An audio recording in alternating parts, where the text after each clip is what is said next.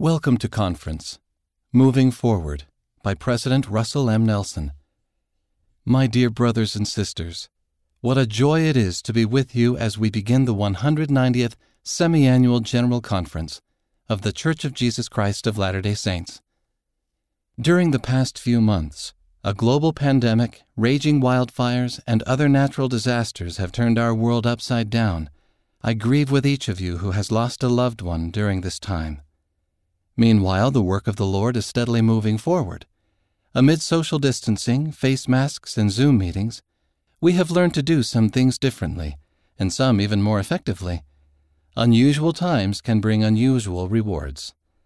I pray that we as a people are using this unique time to grow spiritually. We are here on earth to be tested, to see if we will choose to follow Jesus Christ, to repent regularly, to learn, and to progress. Our spirits long to progress, and we do that best by staying firmly on the covenant path.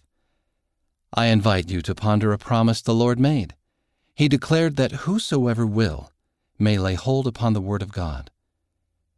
I pray that you will choose to lay hold upon the Word of God as it is declared during this general conference, and I pray that you may feel the Lord's perfect love for you.